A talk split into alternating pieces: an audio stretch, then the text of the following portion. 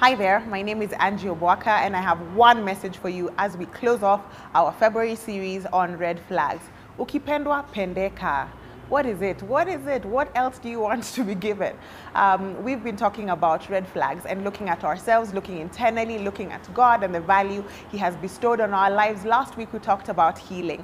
And today I want to just encourage you. If you have anyone or if you have people in your circle that are extending love to you, then receive that love. That's what ukipendwa pendeka means. Um, for those of you that don't speak Swahili in this particular video, I want to talk about um, five R's. I've labeled them five R's for you to be able to receive love.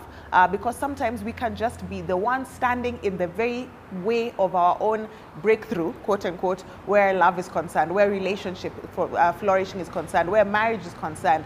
Um, we might just be the ones who are being difficult. So here is your five-step process, five R's for you to be able to receive that love that is being extended to you. Number one is revel in God's love. We already talked about two weeks ago um, the value that God has given to us, but just being able to receive. In Ephesians 3, you know, Paul writes about, you know, praying that people are able to receive and to understand how wide, how deep, how grand, how uh, incredible God's love is for all his people. Receive God's love. Receive God's love in the person of Jesus Christ and in you yourself. Just know how cherished and how loved you are in God. Let your identity be set on who God says you are. That's number one. Revel in God's love. Number two, be realistic. Be realistic about your expectations. And number two, realistic goes with review the list. Sometimes we can have very unrealistic expectations in regards to who we are hoping will come and sweep us off our feet or we're going to have as life partners or as people that we're journeying with in this life, whether it is that this person will have a six figure salary and that time you have barely a salary. Forget six figure, you have zero salary. Um, not to say that our worth is in financial uh, matters, but depending on what age bracket you're in, if you're 22 and you're looking at somebody who's 24, there is no way, unless you know, it's an exception to the rule that somebody you would be there at, you know, millionaire status uh, at 22 or 24. Um, and just being realistic in terms of their appearance, in terms of um, their background, their tribe. God forbid that would be something that would stand in your way.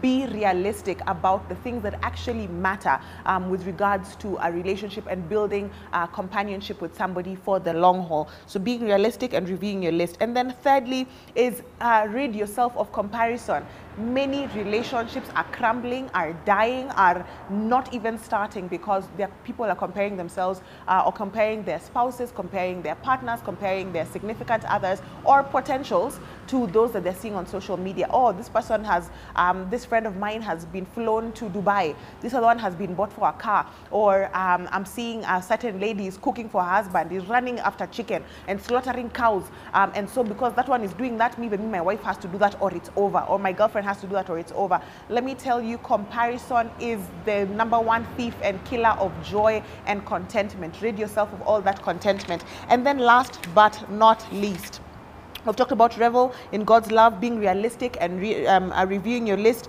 um, and then reading yourself of comparison. And last but not least, least is receive the love that has been given. Receive the love in the form that is being brought. Receive that love. Give this person a chance.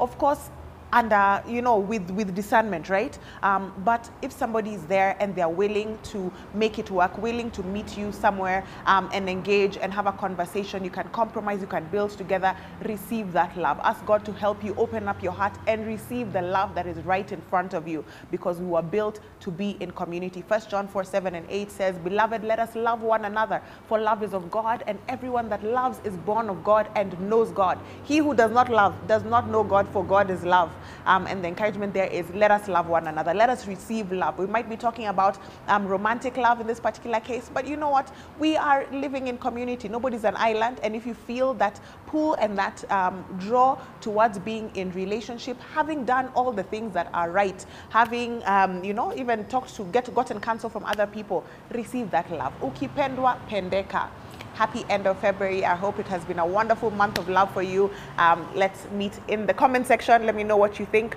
um, and let us uh, meet in the next video as well. Goodbye and God bless you.